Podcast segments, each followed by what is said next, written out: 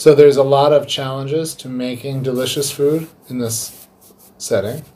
But that said, I think it can be improved by um, do you have an opportunity to give your opinion and your feedback and shape the food, or is it if you don't like it, too bad? Good. So I think I think one way to improve the food is to organize your thoughts uh, collectively in vocally and get them to the right people. People who might have some access to the people who run the system but not in a whiny way in a constructive way right? Not saying i don't like this i don't like that. Okay what do you like right?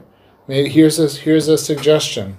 Here's a menu from me and my friends of everything we would like to see. Um, these are ideas of what we want to eat in 2020. This is because the people who make decisions for you look like me. So they don't know what you want to eat, right? It's been 30 years since I've been 12 years old. So you I think you can eh, be very vocal but in a constructive way and make some hopefully make some changes. Here's an idea. Take the tray that you have your, your lunch, wash it, make something that you think would be good, perfect for lunch, right? Then Instagram, tag the Ministry of Education, tag uh, the food service, tag Unilever, tag everyone, and say, I can do a better job. Listen to me. This is what I want to eat for lunch. What do you think they'll say? The worst that happens is no one does anything.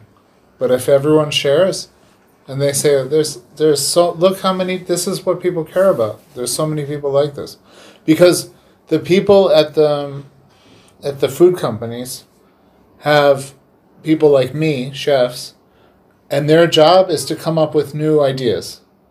That's their entire job.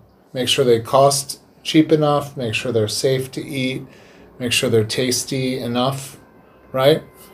So if my job is to come up with um, 10 new ideas every month, and you're Instagramming every day a new idea, you just made my job easy, right?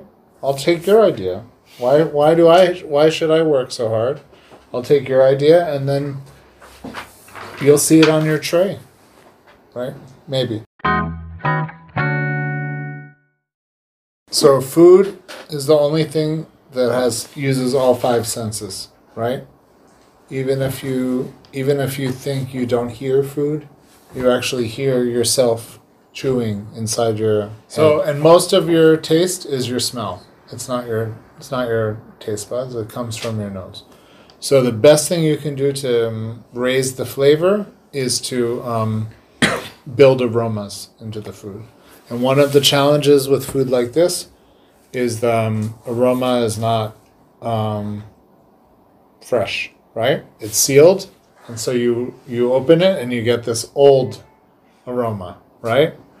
So you can do things at the um, time.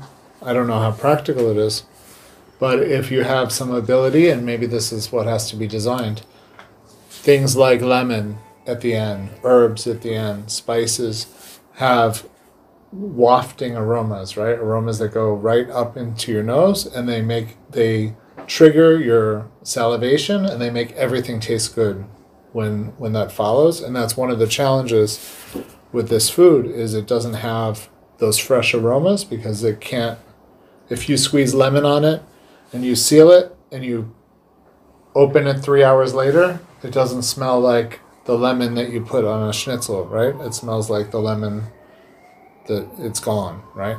So that's one one way, and then also you the expression that you eat with your eyes is true.